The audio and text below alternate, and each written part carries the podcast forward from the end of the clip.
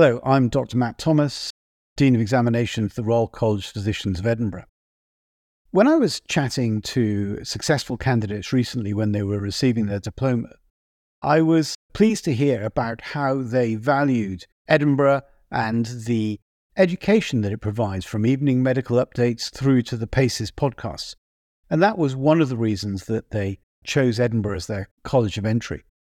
Add to this the expert team in the examinations department who will try and help smooth your way through your PACES application, along with the fact that we provide PACES centres throughout the UK. I would encourage you to think of Edinburgh as your college of entry when doing PACES. Welcome to the Royal College of Physicians Edinburgh PACES podcast series.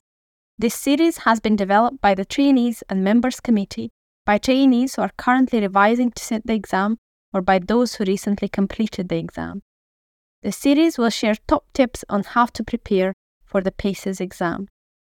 We will talk about each station in turn, about the setting, and share the experience of examiners and trainees. Importantly, we will give you an overview of the exam changes and PACES 2023. Join us, and for further resources, visit the RCPE education portal.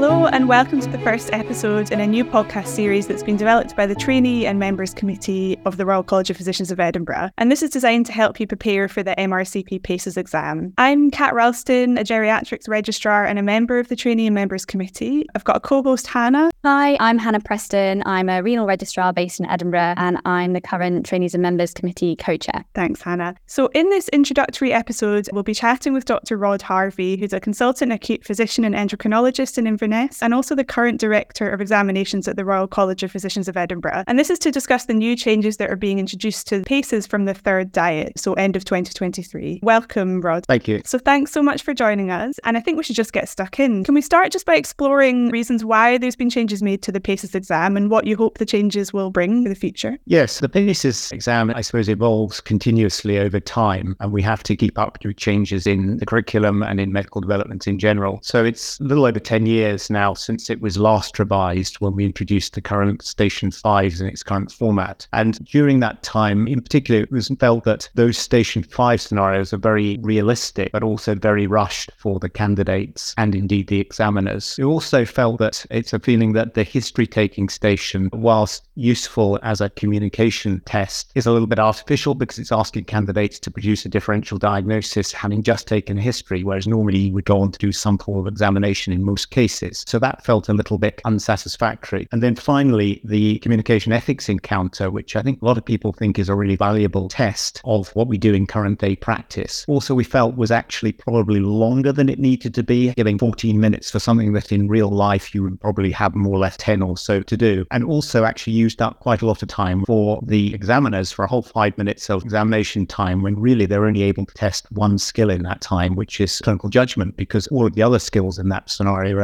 actually tested directly by observation. And then finally, the distribution of marks across the stations is quite unequal in the current format of PACES. So at one end of the spectrum, station five has potentially 56 marks to be awarded, and the current station four only has 16. And that means different examiners actually weight the exam quite significantly differently. So if you're a station five examiner, you've got much more influence on the overall outcome of the exam for candidates than if you're a station four examiner, which intrinsically can't be a good thing when we're wanting to try to maximize the validity and reproducibility of the exam. So it's for those reasons that there was a feeling that it required a refresh. So that's why we made the changes we've made. Thanks very much. It sounds like overall we're trying to make things a bit more realistic to real life clinical practice, which sounds sensible, and also trying to make the marking more equal across all the stations. I alluded in the introduction to the timescale for the changes happening. So it's in the third diet of 2023. Late September to early December will be when the PACES 23 is happening. And we've alluded to some of the changes that are happening, but what staying the same? Right. Well, I suppose what is absolutely staying the same is station three, which is the current neurology and cardiovascular pair of encounters. So they will not change at all, and they won't even change in the position they are on the cycle. It'll still be station three. I think broadly what's staying the same is we're still testing seven skills, and it's the same seven skills that we currently test. To pass the exam, you will still be required to pass each of the seven skills individually and also get a global mark, which is slightly higher than the minimum pass mark of each skill added together. So you have to do a little bit better than just managing each one. So the skills have stayed the same. The pass mark is adjusted slightly for reasons we'll probably come back to a little bit later. And the other thing that stays the same is the method of assessment. Each encounter is still marked by two examiners marking completely independently, and they're marking on the basis of satisfactory, unsatisfactory, or borderline. So the marking scheme is the same. It's really just the format of the particular encounters that has changed. So I would see this is mostly very similar to the current exam. It's more changed by evolution rather than revolution. And just to double check, is the total time of the carousel changing? Yes. So it will still be five overall stations of 20 minutes with five minutes changeover and reading time in between. And of those individual stations, just very much like the current exam, some of them will have two separate encounters of 10 minutes each. And some of them, the new consultation encounters, will actually occupy the entire 20 minutes with the combination of the patient encounter and the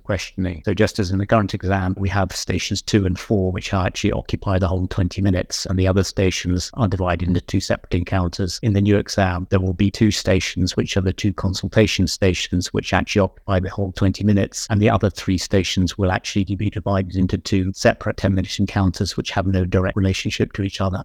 And there's a good diagram on the MRCP Paces website you can look at, which can show you what the carousel looks like in terms of the changes as well. And we can put these links in the podcast notes. We've talked a bit about why the changes have been made and what's the same. And the general feeling is quite a lot is the same. But the things that have been changed, it'd be good to get into them in more detail. Could we start, Rod, with the clinical consultation station? I think one of the big changes here is the timing. Can you expand a bit more on this? The clinical consultation stations, the candidate will have a full 15 minutes to take a history, examine the patient, address their concerns, manage their concerns, and probably discuss with them the possible diagnosis and the management plan. So, really, five of the skills that touches on. At the end of that 15 minutes, there then will be a five minute discussion with the examiner who will probably focus, first of all, on establishing what physical physical signs were found because the candidate is not necessarily going to explain that directly to the patient. And then, depending on whether or not the diagnosis has been explained clearly to the patient, but then explore the most likely diagnosis and differential diagnosis, and then probably follow up with some questioning around investigations and management, which is really clinical judgment. So they will be questioning on skill B, which is physical signs, skill D, the differential diagnosis, and skill E, clinical judgment, which is management. A good candidate probably actually have already provided quite a bit of that information within the 15 minutes. So the way I would probably look at these is that they're not really that dissimilar to the current Station 5 scenarios, but you've just got more time. So currently in Station 5, you only have eight minutes to do all of those things, and actually the examiner only has two minutes to question you, which also can be quite difficult for the examiner. So there's going to be more time to, broadly speaking, do the same things. That will mean that candidates will be expected to take a slightly more comprehensive history than the very focused history we do in the current Station 5s. But broadly speaking, they are really going to be doing the same things, but they're going to have more time and it will be more like a realistic outpatient consultation. It's not necessarily outpatient consultation. You might have an outpatient, you might have in an acute medical admissions unit where you're assessing a patient for the first time,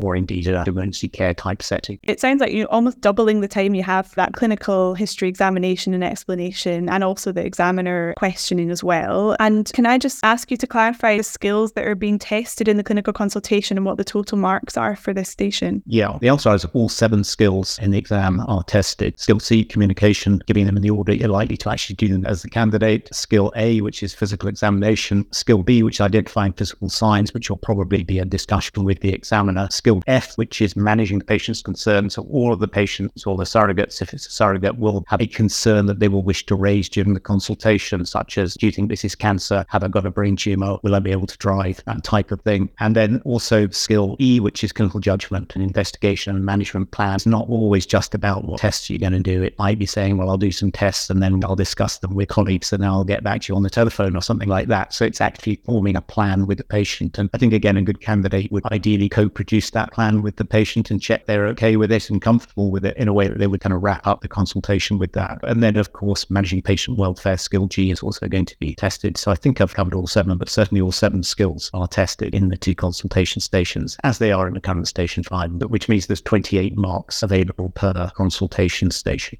Yeah, so hopefully that clarifies the clinical consultation changes. So just to summarise, there's more time. It's two 20 minute stations, stations two and five, with 15 minutes for your clinical encounter and then five minutes for the interaction with the examiner, testing all the seven skills with total marks of 28 for that station. And the only thing I would just add is the examiners will be expected or normally will give a two minute warning at 13 minutes interview, which is a cue for the candidate to begin to be wrapping up and certainly to be managing concerns if they haven't already done so so. Lovely. Really helpful to know about when those prompts are coming in as well about timings, because I remember that being really important when I was doing my PACE exam. So moving on to the communication stations, which is the other big change. Can you tell us a bit more about what's happening with those? Yeah, I think there's two really important things for people to be aware. First of all, the time available to do the interview is reducing from the current 14 minutes to 10 minutes. And the other really important thing is that there will be no interaction between the examiners and the candidate other than introducing introducing themselves when you come in, but there'll be no questioning. And that means that to do well in that station, the candidate needs to demonstrate the skills that are being tested to the examiners in a way that they can be satisfied that they've done them adequately without actually having to question one of the things. So, as well as managing patient welfare, there are three skills tested in that station it's clinical communication, managing patients' concerns, and clinical judgment. And most of these scenarios, whether they be breaking bad news, dealing with a complaint, explaining a diagnosis, have a choreography which is fairly standard, which I think candidates would be well advised to be aware of. Essentially, it starts off with the candidate, the doctor, and the patient having a different view of a piece of information. They're in different places. The doctor may have information the patient doesn't have, or they may have different views as to the same piece of information or same event. The candidate needs to impart information and find out the current understanding of the patient. They need to have a discussion and negotiation, which often involves managing managing the patient's concerns and worries. And then finally, they need to wrap it up with agreeing a common way forward, which is ideally co produced. So they need to end up in the same place where both parties are reasonably happy as to what's going to happen going forward. They may not be truly happy in the sense that it may be agreeing that the doctor's going to put in an instant form and the patient's going to put in a complaint form, but they've agreed what's going to happen. And if you can achieve those three things, which is communicate skill C, negotiate, which is managing patients' concerns and then form an agreed plan, which is skill E, then you will have passed that station without difficulty. But the thing that's really important is you need to agree a way forward with the patient by the end of the encounter because there's going to be no opportunity for that to be tested by the examiners. So that's probably the key difference, I would say. And again, you'll be given a two minute warning at eight minutes, which is when there's two minutes left to go. So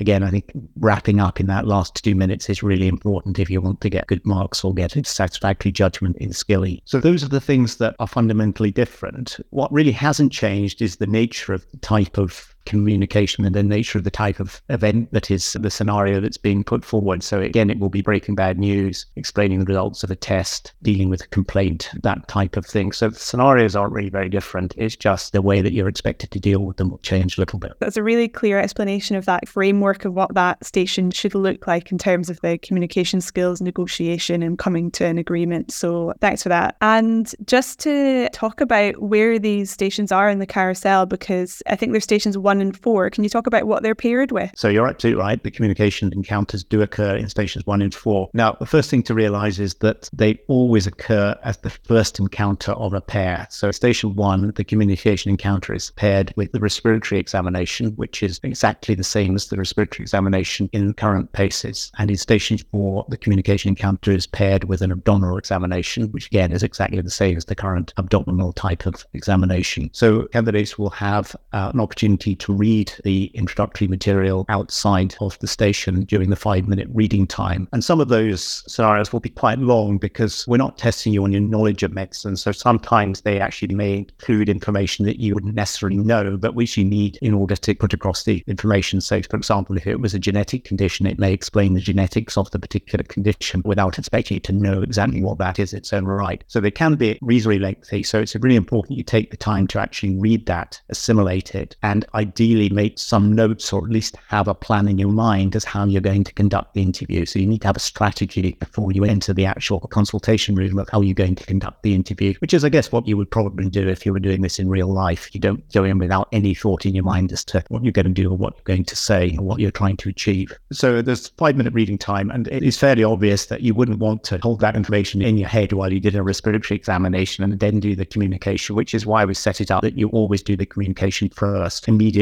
after you've done the reading. And then at the end of that 10 minutes, they then move on to the physical examination for which there is no specific preparation required. The one thing I would say though is that because there's no examiner interaction, it's not possible for the examiner to draw the episode to a close as they realize the time is coming to an end. It can occasionally feel a little bit abrupt for the candidate if they're in full speech and then the bell goes and you say, right, that's it, stop now, move through into this room and start doing an abdominal examination or a respiratory examination. So again, I think candidates should be aware and take note of that two minute warning so that they are beginning to bring the interview to a natural conclusion. And then I think it'll feel for them less abrupt and the changeover to doing the physical examination for which there's no time gap between them. As soon as the bell goes, the clock is running for the next encounter. So you do need to be able to do that changeover quite swiftly. Yeah, some really helpful tips about the timing there, because that's one of the things that's different. So pay attention to that warning from the examiner. And I just want to be really clear about the history. So the history station's been removed. And I just want to double check, Rod, that there'll be no history being assessed in the communication ones, because traditionally history was one of the communication stations. That's being assessed in clinical consultation. Is that right?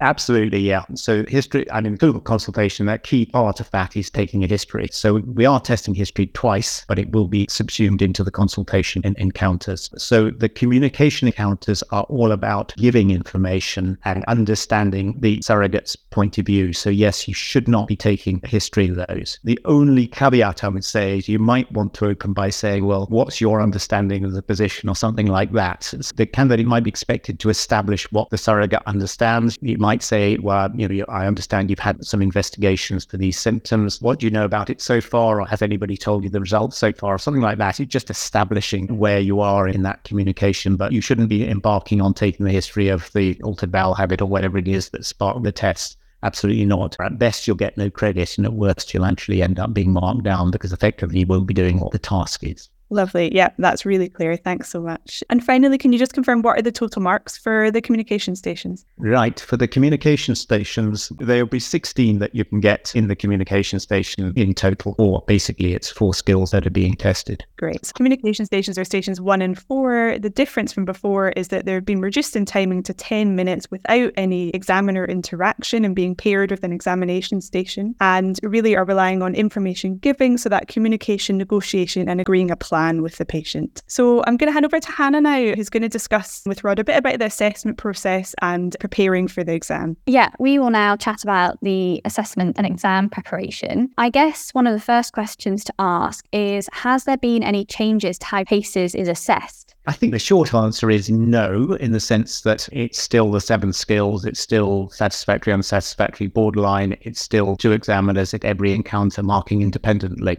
So, in that sense, it's largely stayed the same. Because the encounters have changed a little bit, there are in fact four less marks overall that you can achieve. In the current PACES, if you get four marks, you get 172 marks. In the PACES 23, if you got full marks, you get 168. And that's because actually two judgments in differential diagnosis skill D have been lost. Essentially, by removing the history station, we've lost that. That's just a sort of arithmetic fact.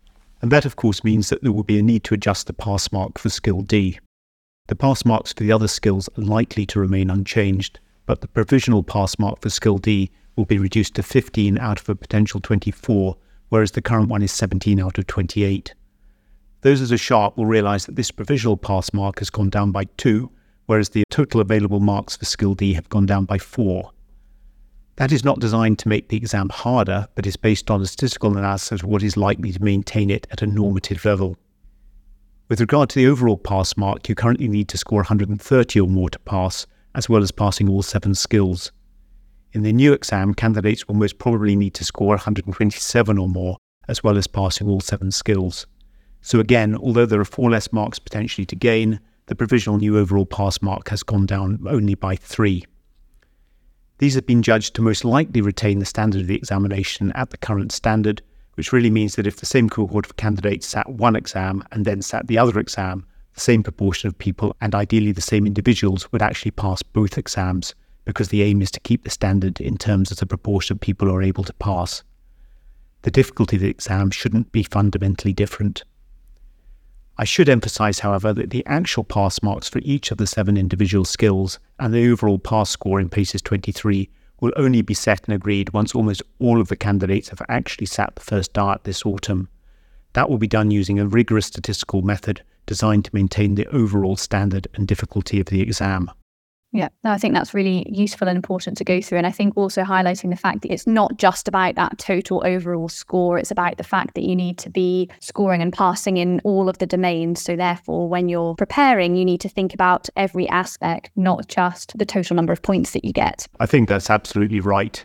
And I think people shouldn't be too worried that the provisional proposed pass mark for Skill D has effectively gone down disproportionate to the amount of marks available. The skill D is not a particularly common skill for candidates to fail the exam on. If they're going to fail by one skill, by far the commonest one is skill B, identifying physical signs. It'd be very unusual currently to see a candidate failing the exam only on account of having failed skill D. People often fail skill D on a consequence of not identifying the physical signs correctly. So it's not uncommon to see skill D fail as well as people failing in skill B because the two are intrinsically linked. If you don't get the signs, then there's a quite significant risk you'll get the diagnosis wrong. Yeah, no, that's really useful to go over. And kind of carrying on from what was said quite far back at the beginning, the fact that there's a bit more of a kind of equality in, in weighting, I guess, from the overall stations. So do you feel that that would make the distribution of marks throughout the whole exam more equal? Well, that's what is hoped, yes. So, four out of the five stations now test all seven skills. So, the only station that doesn't test seven skills is station three, which tests five skills. And the distribution of marks between the station varies between a maximum of 40, which you have for station three, and 28, which you have for the communication encounters stations two and five. And the other ones, I think, have 36. So, that's a much narrower range of potential marks across the stations. And that's certainly means that the marks, if you like, held by individual examiners is more even across the exam, which I think should improve the reliability of the exam. Although we believe that all of the examiners are attempting to examine to the same standard, it would be naive to think that in reality they're absolute clones of each other. So it's a good thing to distribute the marks as evenly as possible across our examiner cohort because that will reduce the effect of a particular examiner either marking particularly easily or particularly harshly. Either way, they will be diluted out by the others. So intrinsically, the fact that the marks are more evenly distributed across the stations should make the exam more reliable. And I think it also makes it fairer for the candidates because if they come across a particularly difficult case or something, then yes, they may not perform particularly well in that station. At least it won't be a station that can take them down by 50 marks or something. So at the moment, if you have great difficulty or luck, so to speak, in station five, then it's really hard to probably pass the exam, to be honest, because you can lose too much to be able to make good in the other stations easily. Whereas it is true that you can really do quite badly in some of the other stations and still pass the exams. The pass standard is satisfactory, it's not perfection deliberately. So people shouldn't be too worried if they feel they haven't done particularly well at a particular station, because first of all, they may actually have done better than they think. But even if their worst fears are realized, they may actually well have picked up enough credit in other stations to still pass the exam. And for trainees who are sitting the last of the current diet, if they are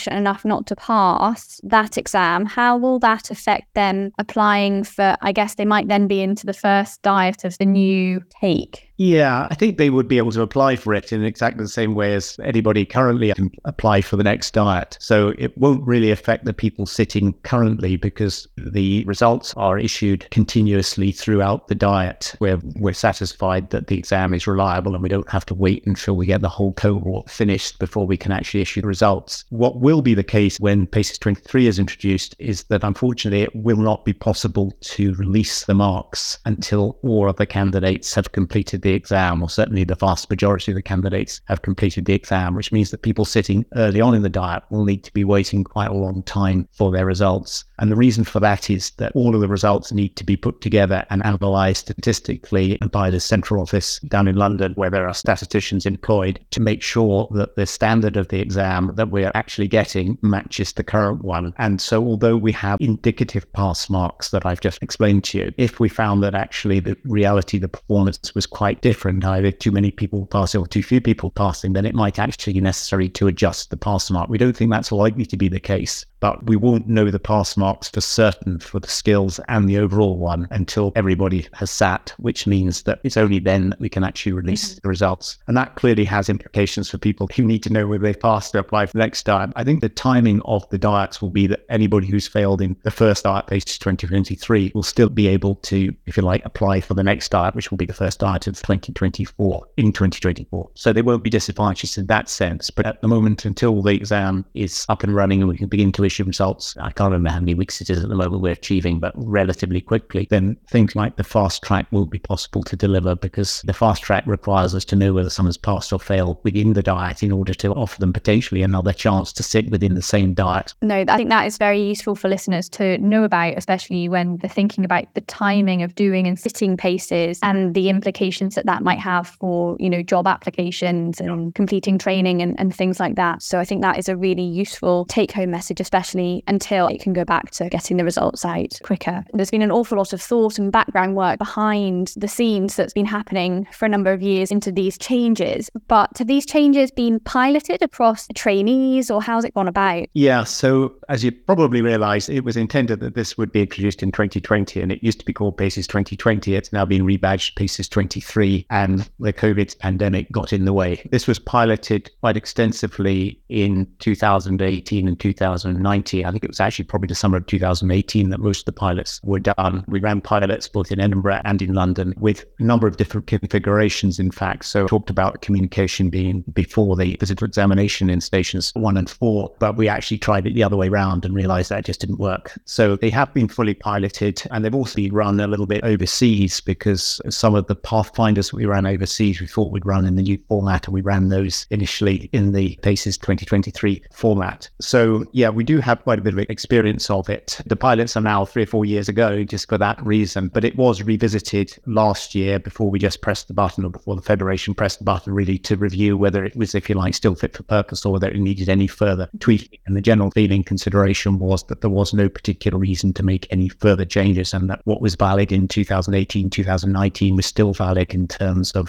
2023, and that we should just proceed forward. Of course, the exam has been approved by GMC, which is our regulator of the exam examination as well. Yeah, great. And I think Kat was actually involved in one of these pilot exams. So, Kat, how did you find it? Yeah, I sat the PACES 2020 pilot in August 2018, about four months before I did PACES for real in the end of November. So it's quite a while ago, but I think I'd only just started revising. So I certainly didn't feel sort of proper PACES ready at that point. But interestingly, I've had a look back at the mark sheets and I actually did a bit better in the pilot than I did in the real exam, particularly in the brief clinical consultation station, which is interesting. So I remember the clinical consultation one felt much more realistic in the pilot in terms of the timing. So in the real exam, that eight minutes just didn't feel like enough time and it felt very rushed. So having 15 minutes felt much more realistic. I think I had a patient with Parkinson's disease and you know you can't speak to and examine someone in 8 minutes. So it felt much more realistic and normal than the old one. And in the communication ones, I remember my actual paces, there was like a very long awkward pause at the end when there was nothing more to say in my communication one which is about an end of life discussion. We had too much time and I got full marks in that station so it wasn't as if I'd forgotten to cover anything. It was just it was too much time that 14 minutes and then the 5 minutes of questions and to a lesser degree, but similar in the history one. So I also think that reducing that to 10 minutes feels more realistic as well. So my takeaways were positive from that pilot, and I hope that gives candidates maybe a bit of reassurance that I've been through both of them, and I, I certainly thought it felt more realistic to clinical practice.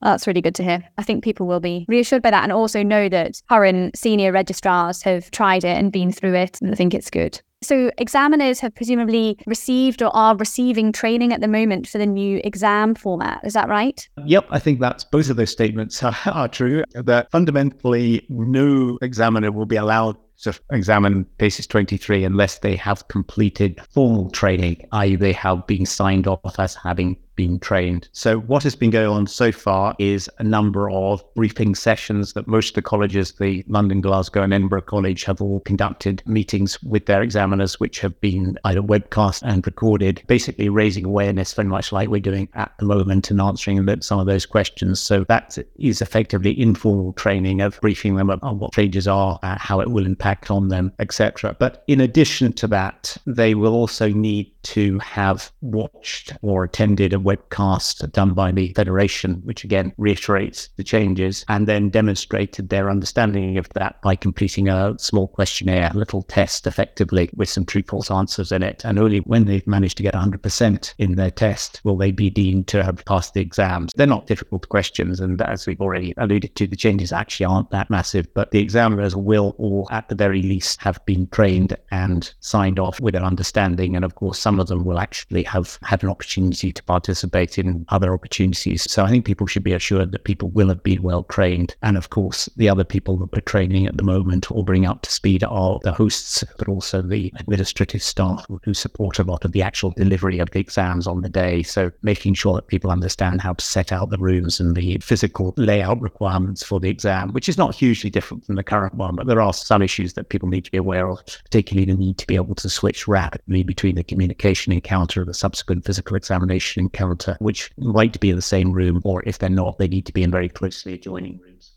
Yeah, I think that's important to touch base on because there's a lot that goes behind the scenes in the admin and the setup of the day. And to ensure the smooth running of the event is really important and it makes or breaks the day patients as well, because some of these patients have been examination patients for years. So I guess, are they also informed of the changes? Probably not to a huge degree, because most of the patients are the ones that, if you like, are, are used on a regular basis from a, a, database of ones are people with physical signs that come in for the abdominal respiratory mm-hmm. urology and cardiovascular examinations. And those aren't changing. So, from the patient perspective, those ones, there's no change at all. For the communication encounters, centers have slightly different approaches, but many will use professional actors for it, which we find usually very effective. Some will use effectively amateur actors who may be members of staff, etc. Uh, but again, these people tend to change more rapidly over time as to who will be available to take on those roles. So most centers wouldn't have a database of people to be participating in the communication encounters other than professional actors who obviously will be briefed as to the time available and what they need to do. But in fact, what they do is not really very different from the current one. They just do it in 10 minutes rather than 14 minutes. So mm-hmm. not a major difference. And then the clinical consultations, again, as far as possible, we're looking to find fresh material so that it's actually somebody with a real illness often those station five scenarios are actually written quite close to the actual exam using someone who has actually presented with a real problem fairly recently. What may be used, and people do need to be aware, is that as we often do overseas, it may be that a surrogate is used, an actor is used to actually give the history and communicate with a candidate in the consultation encounter, and a patient is present for the physical examination. Now, that's quite common overseas because often the patients don't speak English and they effectively need to have somebody who's an interpreter. And they're often introduced as their brother, their wife, or somebody like this to justify their presence. And the same would be here. The advantage from running the exam is that, for example, you can have a patient who has a known physical sign to be examined who doesn't necessarily have to have anything like the history that is being used. So, if, for example, the story was somebody with a transient ischemic attack and an actor gave that history, then one might find a patient patient or have a patient specified who had atrial fibrillation, and the relevant finding was atrial fibrillation, which obviously would be the risk factor for the transient ischemic attack. So that's probably the main difference where we may use actors in the station fives. My suspicion is that won't appear particularly frequently initially, although when there are banked scenarios, i.e., scenarios produced by the, colleges, which will probably evolve over time, then hosts will be able to use a scenario that's given to them much in the way as they're given the communication encounters at the moment, and then then the requirement would just simply be to find a patient who had physical signs that essentially matched the scenario, but didn't really have to speak themselves. So again, those actors would be, if you like, trained and briefed as appropriate at the time. Yeah. There's been some concern that the changes to PACES may disproportionately affect overseas candidates who are not UK trained. What are your thoughts and feelings on this? I don't actually think that's likely to be the case. I can understand why people might be concerned. I think it could unfairly affect both candidates sitting overseas who are probably not UK trained, but also candidates sitting in the UK who possibly trained overseas. I think maybe where that concern has come from is the feeling that there's now two communication encounters, whereas previously one, and that possibly one area where overseas candidates historically have been weaker is sometimes in some of the, communication. And that is certainly the case in some centres overseas where some of the communication stations have been quite challenging, often because there's a different culture between doctors and patients, which is quite difficult for people to overcome. So I think what you really need to remember is that we're still testing the same seven skills. And apart from removing four marks from differential diagnosis, there's exactly the same number of marks available in all of the skills. It's just the way that they're spread is different and more even. I think actually that for the reasons explained is that actually with there being more time, there's more opportunity to demonstrate your communication skills. I think arguably being very rushed in station five in its current form, if some of the communicational elements are not your natural strength, that actually might make it harder for you. Whereas if you've got the 15 minutes, then you've got the time to actually do it. So I don't really think it will disadvantage that group particularly. I accept that some groups find some bits of the exam more difficult than others, and that's a fact. We're very aware of differential attainment, and that is actually monitored. There are many, many reasons for it. So it's very difficult to put a finger on exactly this is the cause and this is what we need to do, but we are actually doing anything we can to mitigate it. But I think in this case, I don't think those candidates should be particularly worried. But everybody pass the exam has to demonstrate that they can meet pass marking all seven skills so that it's a non-compensated exam. It's no good to be really really good at physical examination but lousy at communication or vice versa. Yeah. No, I think that's very good to go over. And as you said, the fundamentals of what are being marked and looked for have not changed. And carrying on from that, we've heard all before about best ways to prepare for paces and tips and tricks. Do you think that the new station format changes it the way we should be revising? Or do you actually think that, as Kat was saying, it's maybe a bit more like our day to day practice? How should the take home messages of how to revise Okay, I think fundamentally, probably there isn't a need to change what you're revising because the exam hasn't that fundamentally changed, really. So I think for the physical examination stations, which haven't changed, there's no substitute for examining as many patients as you possibly can, practicing doing it and doing it under direct observation of your colleagues or consultants who are willing to do it and doing it timed and then having feedback. There's no better thing than just doing a large amount of it and going on courses may be fine. That maybe get you access to some more patients and a little bit of other things. But I think actually just doing it regularly yourself. And really, when you think about skill A for physical examination, well prepared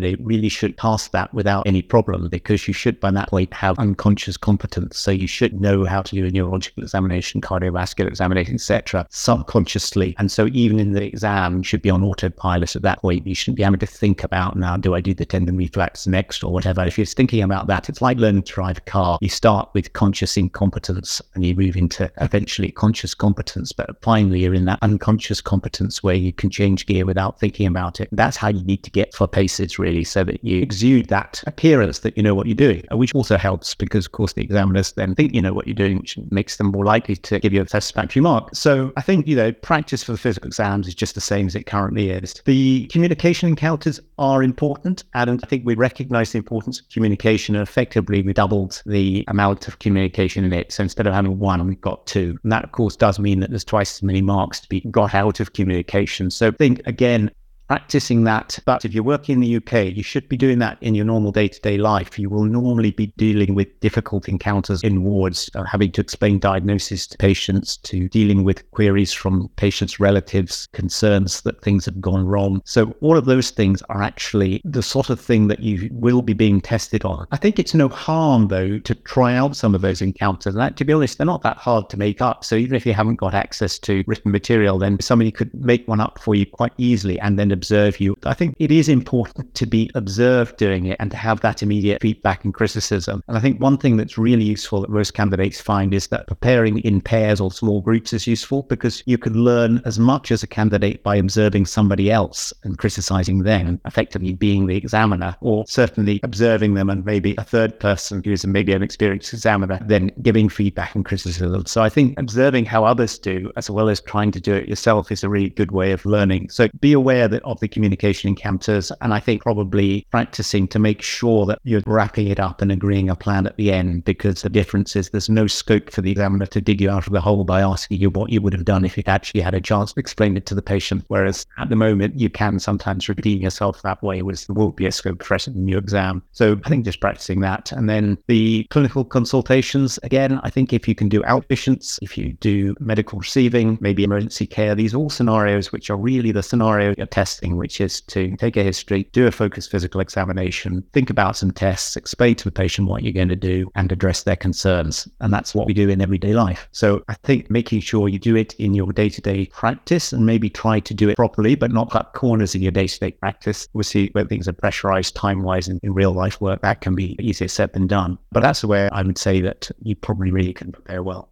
Yeah, I would definitely agree with that. I think going around finding someone else that's doing it or a couple of you that you can go to, let other people know that you've got an exam coming up and you want to practice because they'll definitely help. And then just going over and over and over the exams and actually not forgetting the presenting part. You can often go to a patient on your own and go and examine them. But I remember you have to go and do that and then present. And if there's no one to present to, we'll just go shut yourself in the cupboard or something and then talk through the presentation because it's that verbalization of your findings in a succinct and eloquent way that is really important as well.